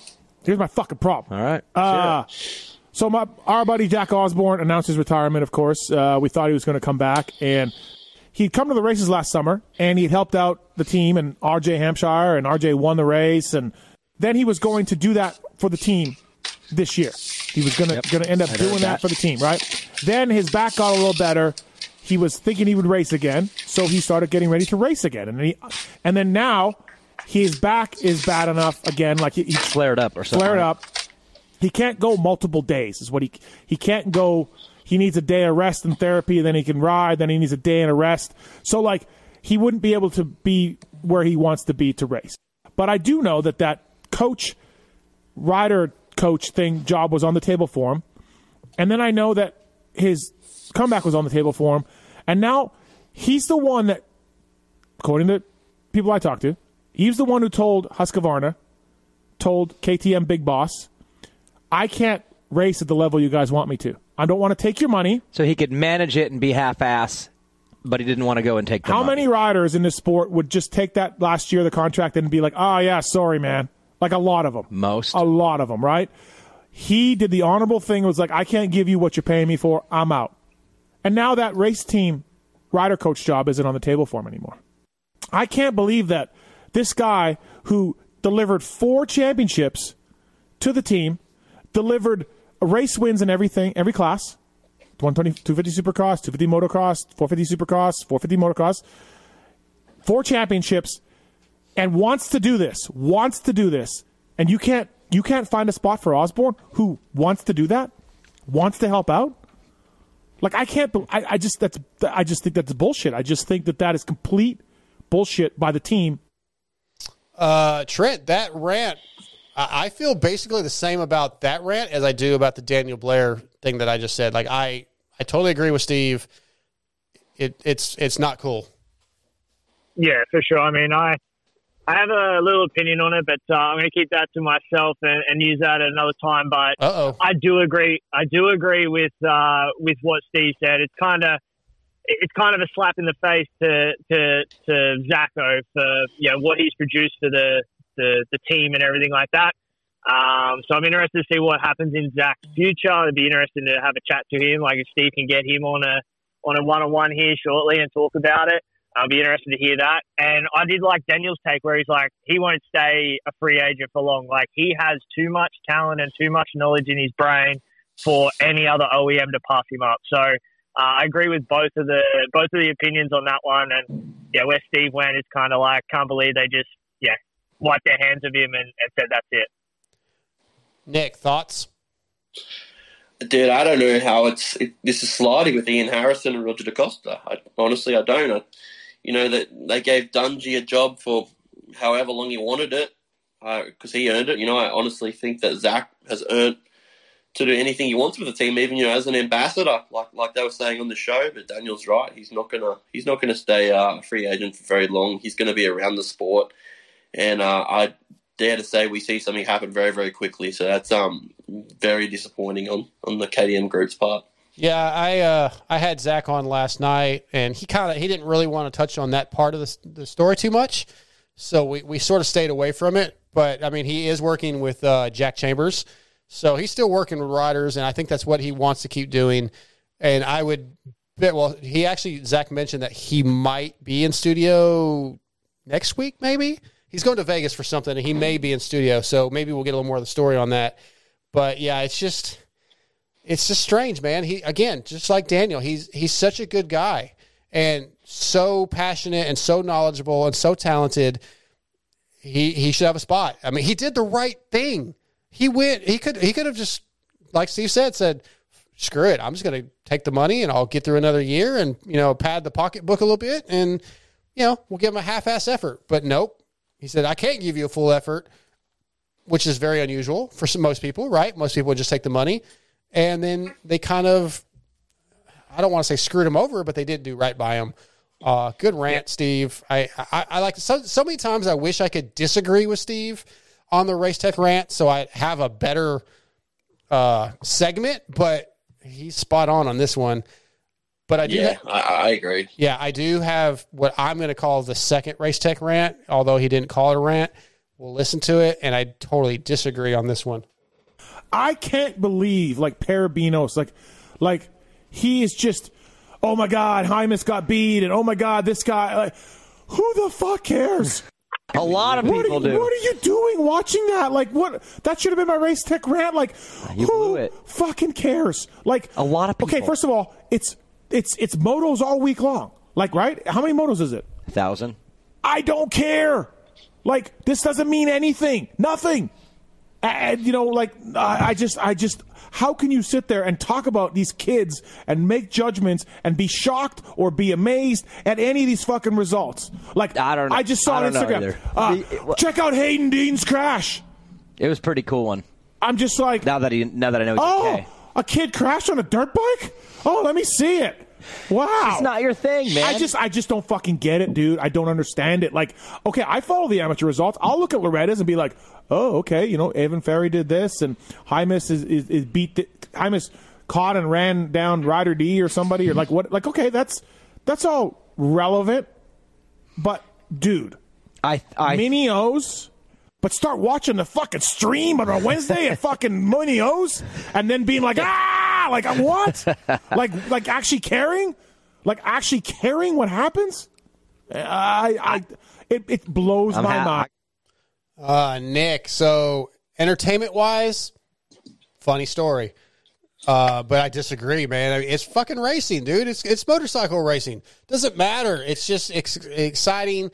These kids' ability at the level they're at, at the age they're at, is exciting. It's cool to watch. Yeah, maybe they don't work out. Maybe they don't become the greatest of all time, but it's still it's good racing. It's it's it's what we like. We love the sport. We love moto.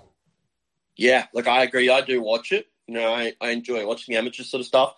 I think where people might get this a little bit mis, misjudged with Steve is I think Steve's trying to bring the point across as well. Whereas, you know, he says this about Loretta's all the time. He goes, it just doesn't matter.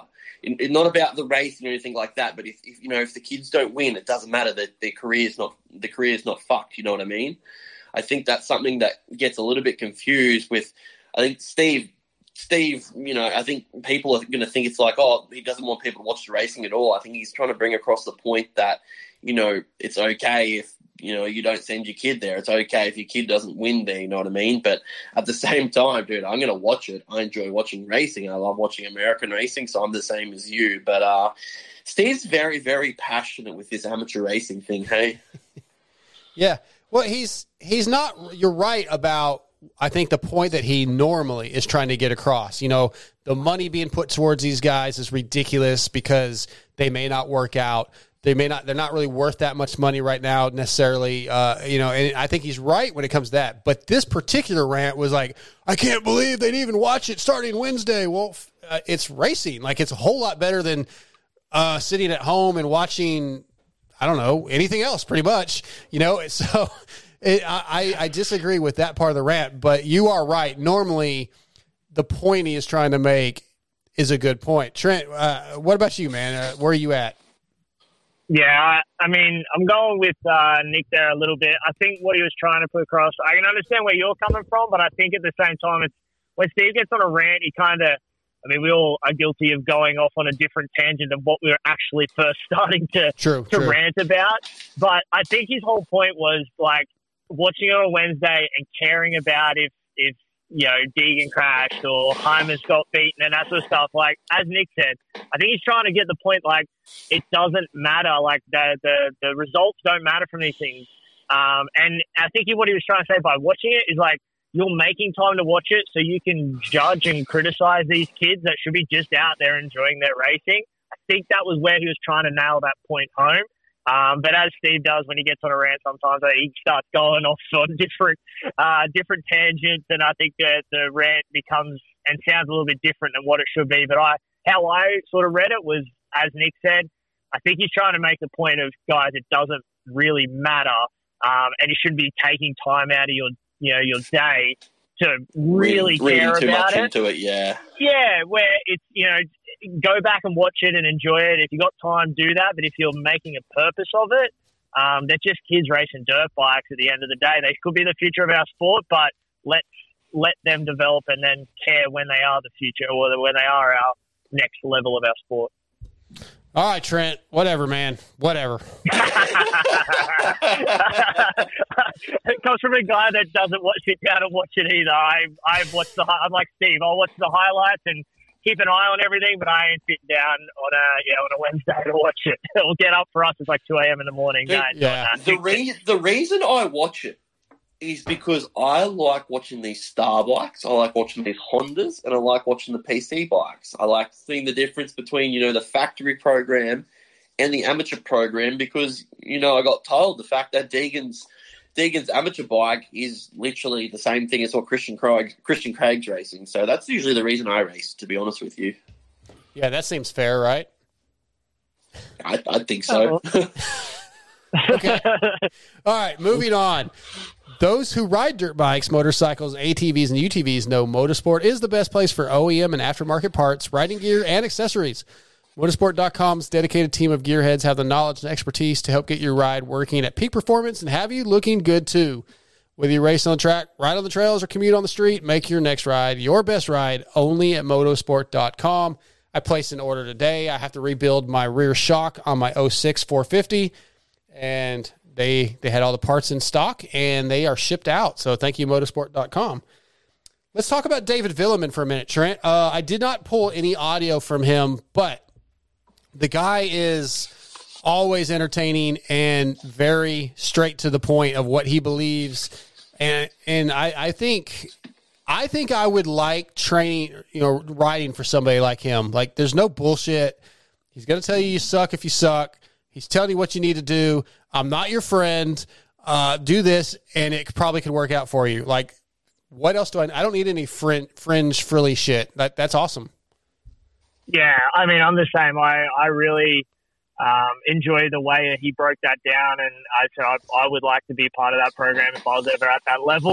Um, I have this six degrees of separation between me and DV. I was on the Rutledge wrap up show after that one. I've been on nearly Yeah, every yeah. time DV's on. I think I've done a wrap up show after that, but he always comes in with some sort of take um, about the, the last time was the vlogs and, and how they are. And now he's on this training program, sort of. This is how it should be. No friends. No, you know, you do the work. I tell you what the work is. That is at the extent of our relationship. So um, he's always got an opinion about something, and he's very blunt when he comes on and says it. But I think that's what we've come to love from DV, and him being on this show is he'll give you the information, and he won't hold anything back or sugarcoat it for you either. Yeah, he and Nick he had a really good uh, analogy with when he brought up the basketball coach because uh, Daniel or somebody asked him like, uh, you know, do do riders have to adjust to you or will you adjust to riders? He's like, no, they have to adjust to me. He said, you know, a new basketball coach comes in, he doesn't adjust to the team or the players. He's like, this is what I bring. You can do it the way I do it, or you can walk, I guess. But I, I thought that was a really good analogy. Yeah, that, that's right as well. And I, I, can you guys ever imagine David Vuillemin changing his ways to suit a rider? Like, um, I don't know if you, I don't know if you guys got it, got to see it or if they were talking about it on Pulp. I can't really remember. But the stream that the Paris race was on, David Vuillemin was actually in the chat talking to fans. Oh, cool. And dude, he he was on one. Like he was bringing up Rutledge, he was bringing up Mathis, he was bringing up Polk. Like, dude, it was proper funny, and I was I was meant to call into the show to talk about it with Steve because he was just like, someone must have put in the comments, "Oh, when are you going to go back on the the Pulp show?" Is and then David was just like, "Ah." You know, real blunt way. He's like, oh, I don't have two days to waste to do it and all this sort of stuff. And he then he was talking shit on the host. He's like, "This guy's about as good as Rutledge," and dude, it was funny. Oh, that's It was, awesome. uh, oh yeah, if, if the if the entertainment from the race wasn't good enough, just slide on into the chat because dude, it was uh, it was funny and people were rallying. Wow, yeah. it. I wasn't. I, I had YouTube up on the TV, so I didn't have the chat open, and then I had it muted, and I was just playing like Black Sabbath and Iron Maiden records while the race was on. So I wasn't even listening to the commentary. So I missed all that. That's awesome. I might have to go back and see if I can still, you know, if I can rewatch it and see all that shit. That's great. Yeah, dude, it's funny for sure. Uh, I did not know that he's working with Colt Nichols. I hadn't heard that until Pulp Monday night, and I, I the first thing I thought Trent was, I wonder how David feels about Colt's dangly cross earring. that's like I could see Dave, Dave, David being like, "That's got to go, got to go." Uh, yeah, maybe. I, I, as he said, he doesn't have a relationship with these guys. It's purely Yeah. trainer train. Like I don't think he cares. What as long as Colt does his work. He did say that Colt was a little too Cautious. uh, a little too yeah cautious about everything, which is you know he's quickly trying to move out of him. So I don't think it really matters about the the earring, but I, I think as long the minute you stop doing the work that DV sets for you, DV will just walk away. He's done with it. Yeah, Um, right. One thing I took, one thing I took too is I didn't know that Christian Craig approached him about training him as well. That was, uh, I said, a lot of odd stuff coming out of that conversation where we're like, oh, I didn't know that was going Yeah. on. I didn't know that conversation happened. Like the D- DV just not holding anything back. A hundred percent. Yeah, I, I didn't know that either. That was great. Uh, the other person I want to talk about, well, David Vuillemin's always great. I, I could have David on every week. Uh, but let's Dave Drakes, who I am friends with. I f- found funny in the beginning of the show during the in, the intro of the show. Steve called him Derek Drakes, you know, and I, I think that was obviously yeah, just a I slip. did hear that. but uh, Dave Drakes from the Collective Experience. It's a really, really cool program. Again, didn't pull any audio from that. Dave is very knowledgeable about the sport, very well spoken, very passionate, and the program's really cool. Uh, my first year going to Supercrosses as media, I, I met him and and was uh, talking to Adam Enticknap when one of the, the Collective Experience people that had paid money to go be part of that program was there, and they they loved it. I've got a couple buddies that have done it two or three years in a row. It's a really cool experience. Uh, Trent, anything that stood out to you? Do you, do you know Dave at all? Have you heard about it? What'd you think of his interview? Yeah, we've had Dave on our show. He's Oh, actually. That's right. part of our Yep. yeah. He, he's part of our outro to our show. Um, That's right, yeah. He's uh yeah he he's a cool dude. That the whole experience and and the program he's setting up there. Like we uh we love talking to him about it, and then having him on Pulp was like cool. Like he's you know that that program's starting to get the recognition I think it deserves. The amount of effort that Dave puts into that, and um and how different it is to you know say JT's you know experience that you can get at Supercross. Like his is more like in the trenches with the guys. Like it's not just meet and greet and that's it. Watch the race. It's like you get in and spin spanners if you know how to spin spanners, if that's what you want to learn. Or um, he's trying to get in the media side. He has spoken to Steve about trying to do that. Doesn't sound like Steve wants anything to do with it. Um, that was so funny, it- man. yeah, but it's he's that program's cool. Um, as I said, we we've spoken to him about it before, but it's cool to hear him on Pulp and cool for um, Steve and DB to sort of ask him questions about it and, and give it the recognition, um, especially with Steve being the massive privateer guy that he is. Um, give it the recognition it deserves. Yeah, I, I don't think anybody would want to hang out with me, but I'd be all in. Shit, let somebody tag, let somebody tag along. Let's go. So, Hey, we're flying halfway around the world to hang out with you, Darksiders. oh, Somebody. is, is that why you're coming to A1 to hang out with me? Yeah, buddy. if that if that's what makes you sleep at night, bud. Yeah, it's not. I don't believe it for a second. But I mean, you know, I- I'd fly half around the world for In and Out Burger and the races, but definitely not to hang out with me. We we are for you. Just keep it like that. All right. All right. Last big topic I want to talk about was the the drama with the Vital MX picks. Let's listen. Getting back to our, our fight on our text message this morning, mom and dad were fighting again. So uh, Vital MX put up a photo that they didn't take of AP's new bike. KTM's got an all new race bike. JC, you don't think Vital should have put this out there? when when there is a an embargo like these media companies have been contacted and everyone knows that there is an upcoming release for the information of this bike they're going to do a, an official bike drop i don't think it's that cool like i i think that they should avoid doing that. Vital did not say, "Hey, give me a photo of that bike."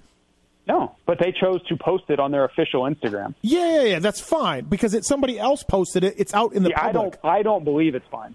you knowingly get a photo by asking somebody, by paying somebody, by hiding in the bushes at Aldon's, and you get the photo and you post it, that's greasy. You shouldn't do that.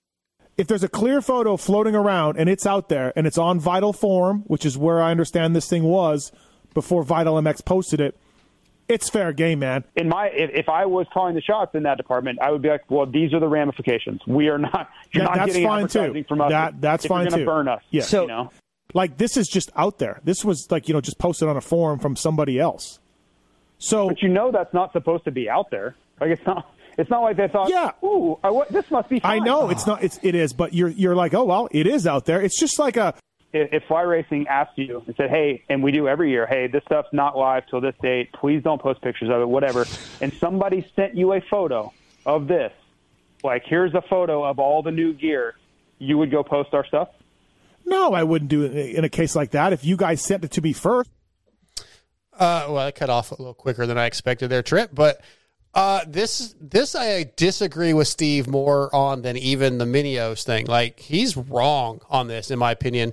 And JT's analogy with the fly gear is spot on. Like I, I think he's, I think he's extremely wrong in this one.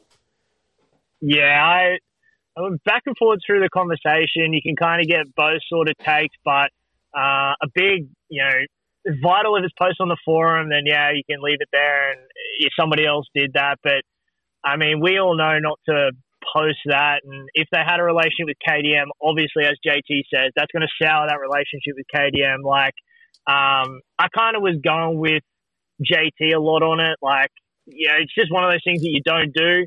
Um, but you can get to this point where they didn't take the photo, but I think it's just one of those unspoken rules um, that you know it's not supposed to be out there. You know you're not supposed to, you know, put that up.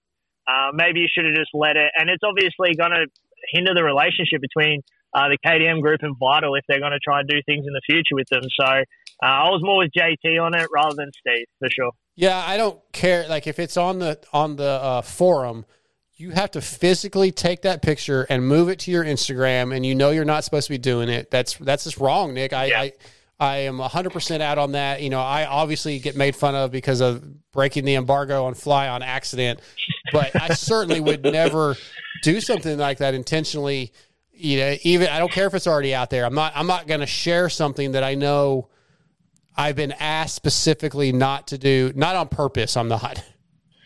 Yeah, look, I'm I'm gonna probably side with JT even just the slightest. I can see Steve's point 100. percent I can see uh, JT's point of view as well. I guess it's really down to uh, you know what the agreement was with KTM coming out and saying, okay, we're going to do a release on this motorcycle. This is going to be yada yada yada.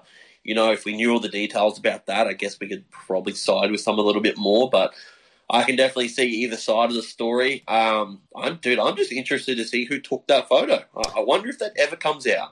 Uh, I've heard actually that it was um, Aaron's dad posted it, and that's where everybody got it from. Aaron I've seen another. I've seen another one today, a different angle, and the, the same sort of the same location of black. I've seen today on Instagram as well. So Yeah. somebody's taken a couple of pictures. Oh, I'm sure. Yeah, it's just yeah. I'm, No doubt people are taking pictures, but yeah, you gotta.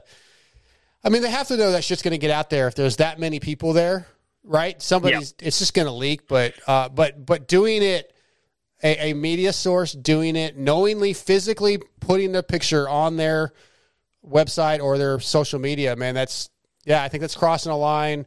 I don't agree with it. Uh, again, I know I could be blamed for doing something similar, but it was definitely an accident. It wasn't intentional. So uh, yeah, and I thought it was cool that Chase from Swap Moto Live called in and kind of gave Yeah. he gave a little bit That of was details. super cool. Yeah, that you know, hey, Yep. we we knew about it. We've had these pictures. We've had people send them, but we know we're not supposed to post them, so we don't. You know, um, I think that's that's the way it should have been handled. So uh, okay, small things, and we'll wrap this thing up. Jetpacks. Who's going to buy one? I'm all in. I want a jetpack. Nick. Dude, dude, I was, I, I remember I was literally watching, I think we were in the group chat together. I, I was watching it and I was just like, I was talking to a mate that was over there and I was like, dude, this this this opening ceremony can't get any weirder. And then, sure as shit, someone comes flying out in a jetpack. Bikes are flying, dirt's going everywhere. The stands flying, there's bikes falling over. I've gone, okay, this has turned into a complete another fucking shit show. Like, Marv didn't look impressed. Chad didn't look impressed. like, like, Yeah. shit. I, I can't see Mr. Jetpack coming back next year. That's all I'm saying. Well, I missed opening ceremonies because I was driving, but I saw it, you know, I don't know, before the third main event or somewhere I, when they showed it on TV. I, but I was like, that looks, damn it. Damn it, Nick. Was that you again? No. He's dying. Who's, He's who's, who's dying over in Australia? God dang it. Mute your mic next time, Nick. That, that was actually muted, believe it or not. Oh, well, it came through. Oh. It's all good. It's all good. It's it's a shit show. You guys, your opinions tonight, I don't agree with. I don't like. So it's whatever. You'll never be invited back. Uh, I'm teasing. till the ratings are up. I'm teasing Trent. I, I, I, a jetpack, dude. That's awesome, man. I want a jetpack. Steve, I, I got the. I think I got a good line in when I sent him. You know, you could use it to change your light bulbs. It'd be, it'd be man. Who who doesn't want a jetpack? Yeah, I, I'm I'm all for the PulpMX video of Steve on a on a jetpack trying to change the light bulb uh, in the mansion, and Oggy flying across the ground when he gets hit by a jet stream. That's that visual to me was absolutely funny. I was losing it when that comment came out. I was like, I'm there for that video. Let's let's put a GoFundMe together for Steve to get a jetpack just to see that video. Uh, fire, firepower. It could be you know charged with firepower batteries. I'm sure. I don't know if you guys were watching, but Steve was running the Twitter for Racer X. Yes. And you could just tell it was Steve. Oh, you know, yeah. some of Oh, the yeah. things coming, some of the things coming across, it was just like Sarcasm. And now a jet, and now a jetpack has come flying into the stadium. That was it. I was like, what? it was, uh, it was funny, dude. Yeah. He needs to take that thing. He needs to take control of that more often. I'm down for that. All right. Steve says Subway sucks balls, and people that eat plain donuts are morons. Come on, I I like plain a plain cake donut, man. It's good stuff. I'll eat other flavors too, but uh, Subway does kind of suck balls. He's right about that. But um, I had another Aussie send me a message and said that Steve's an idiot. Subway rocks over in Australia, so I want to get your opinions on Subway, Trent. Uh, I think it's different to what you guys have in the US. I've heard that from people to say. Uh, I think you told me, Nick, that the subway here that we have is different to what you have over there. Oh, so, sure. Oh, it is not good over there. It is not good. Yeah. Not good. Yeah, but, but we don't have Firehouse or nothing like that over here, so we've only got Subway to go. Yeah, Firehouse rocks. I, I'd never had a Firehouse sub until going to Pulp the first time, and then I asked for it the second time. So uh, yeah, Firehouse kills it. But he's he, I, I agree with Subway. I disagree that I'm a moron because I like plain donuts. But I mean, whatever. Steve Steve's very opinionated. When when you talk about plain donuts, is that like cinnamon or is that no, like, like there's nothing. It's just the cake. Okay, no, that's weird. Sorry. Just a cake donut. But then they also like. I mean, I don't know if you would, he would consider a plain glazed donut a a, a plain donut, but you know, because you know, there's all you get chocolate, you get cinnamon, you get plain, you can get fucking jelly filled, whatever. But uh, I don't know. That's just, that's just something I want. I don't even know why I want to ask that. This fucking show is just falling apart. Good God. Pick it up, Dark Side. Pick it back up, bud. no energy tonight. Uh, okay, Troll, Cade Clason, or Chiz? Who finishes better, Nick? Overall in the season. Oh, dude, I, I, you've got to go. Chiz. I think. That's okay. You're back on the show. You're my boy. You're back. like, like being not being silly. I think you've got to go. Chiz, right? I, that's who I'm going with. I agree. Nick, Yeah. uh, Trent, thoughts? I mean, the saying "Chiz is going to chiz" it hasn't been formed for no reason. So I think he's just going to chiz his way all the way to be the highest point scorer out of the lot. All right. Last question of the night. Zacho's leg- legacy. What's the most? Rem- uh, what's he going to be most remembered for, Trent? uh, 2017 Vegas uh, championship ride. Yeah. Um, What, the happened, ride. what happened there? What happened? The ri- the ride.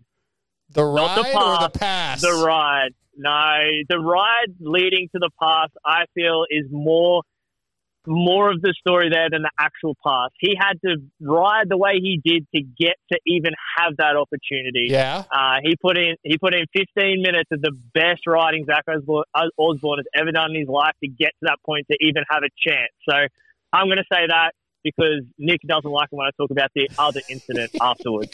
Nick, as the Uh, as the world's largest Joey Savatgy fan, what is Zach most uh, remembered for? Uh, race tech rent, Pulp MX 20, code to use, some of that sort of stuff. I think it's Uh, 20 it's 21 you now, know, I think. Uh, okay, sorry. Sorry, Steve. Um, dude, that ride from Zacho is, is legendary. You know what I mean? Yeah. It's, n- nothing is no, nothing is ever going to be as good as that ever again. You know, when you hear people talk about, you know, sitting in the press box and seeing the pass, listening to it, you know, seeing that whole lap beforehand of seeing him close in on Joey, he goes, everyone knew it was coming, but they just didn't think it was going to happen in time. Like, dude, that's insane. That's history. Nothing's ever going to come across. Like, that is a, you know, never say die ride. The part that pisses me off about it and it's not it's not the it's not the it's not the pass. It's nothing to do with that. It's the fact that you know Zacho announced his retirement, and suddenly it become a meme again, like it was funny. Oh yeah. And for all of us in the media, like you know, I'm going to talk about it from my perspective. As you know, my my wish is to is to talk to Joey, interview Joey. Joey doesn't want to talk to any fucking media because he can't handle it. You know what I mean? He, he that incident changed him, and it changed his outlook on so much. And people that keep bringing it up just keeps fueling the fire. Like, dude, we want these guys to have personalities, not scared to talk to the fucking media. That's that's my downer on the whole thing. But when it comes to Zacho, dude, that was friggin' unbelievable. We're never gonna see that shit ever again. And uh, dude, as much as uh, as much as I, you know, didn't like it, dude, it was so good to see it. Yeah, I agree. I, for me, what he's most remembered, like when I think of Zacho, I think of just the heart, man, the the passion. Yeah, never say die. Yeah, the the the the the person he is that I've talked about so many times, just off the track, one of the greatest, nicest human beings on the planet, and the heart he had as a racer, as a competitor, and the respect for the sport. That's that's what I think about when I think of Zach. Uh, you know, not necessarily the championships or the pass or like single things like that. It's just as a whole who he is as a human and a racer. That's what I think of, and uh, we're gonna miss him on the track, man. I, I hope he still comes to races. I hope we see him at a lot of events. Uh, but other than that, this uh, shit show of a wrap up for episode 484. I want to thank Guts Racing, Michelin Bicycle Tires, MotoSport.com, and Seal Savers, as well as all the PulpMX sponsors you can check out at pulpmxshow.com. Sponsor deals tab, discount codes, links all right there. Check them out. Hit me up, darkside at pulpmx.com for any comments, complaints, anything like that. We'll, we'll read them on the show. If you ever, if you have anything negative to say or anything positive, we'll do it. Uh, Nick, anything that we didn't touch on? Um, one thing you know that I, I heard on the show, which I thought was weird. I don't know if it's been spoken about since, but Tony Cairoli, Antonio Cairoli, is he planning to race some uh, American motocross next year? Yeah, he, he's trying to. Yeah. Okay, so that's been that's publicly known now, is it?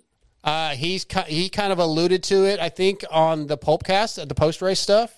And okay, yeah, then, It was just- yeah, yeah. It was just you know when Brayton and Weeds were talking about, ah, we'll, we'll uh, we do our best work at you know Pala. You go, no, the way they made it sound was, oh, okay, Tony Cairoli's going to be racing Pala. That was the way it sounded to me. Yeah, I didn't hear any specific races, but I'm almost positive he did allude to that he was hoping to do a few. Yeah. Dude, that'd be cool. It Other than that, sure mate, that's uh, that's me for sure. Uh, good All right. job for Steve to do it. Good job for Steve to do a show. You know, uh, wrap up the doing a, a pulp show after a bit of jet lag like that. That's uh, that's rough. I agree. Trent, anything else? I'm just gonna. The one thing I noticed about the show was basically going off what Nick just said. Um, Steve said he was okay, but uh, I heard him more than ever stumble over reads and and lose his wording. Where we're used to Steve, you know, just basically running through reads and that like perfectly. I, I feel like he may have said that he wasn't tired or jet lagged, but um, yeah, I, I think he may have just been a little off his game. Um, and that's just from us, you know, us being podcasters and doing shows. You have those shows where you just can't get your words out. And uh, Yeah, you felt do. like Steve may be, be a little bit tired and, and he was uh, dropping some of his words. And he wasn't uh, very fluent on his reads like he normally is. Like where you sit hearing him just bang out those reads like he was they're nothing. And I was like, oh, Steve must be pretty tired. He's telling us other things, but he, Right, he uh, right. definitely was stumbling. Yeah, Yeah. I actually have. The show goes on. let me see if this will play because I don't have it loaded into the board. But hang on, let, let me see if it plays. Over 40 years in the business, vi, vi, in the, the, the, that one. yeah, that was that was volume was a little low the way I played it, but yeah, that's uh that's good stuff. So yeah, yeah. that goes with You had to get him at the end. anonymity that he. and then. Yeah. And then they're me.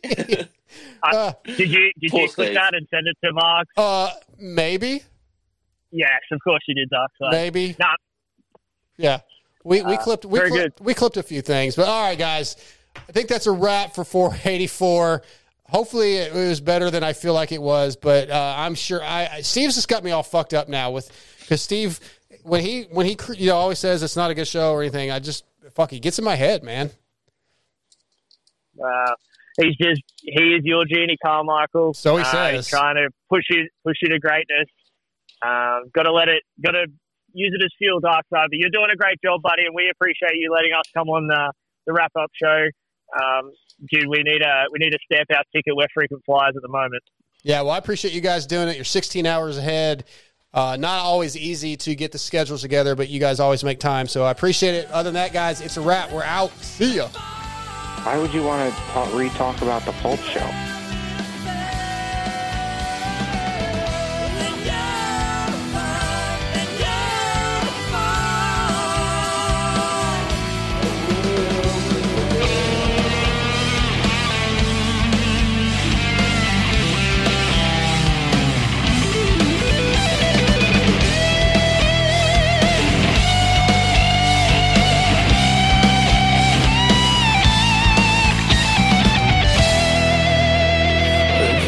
Adversity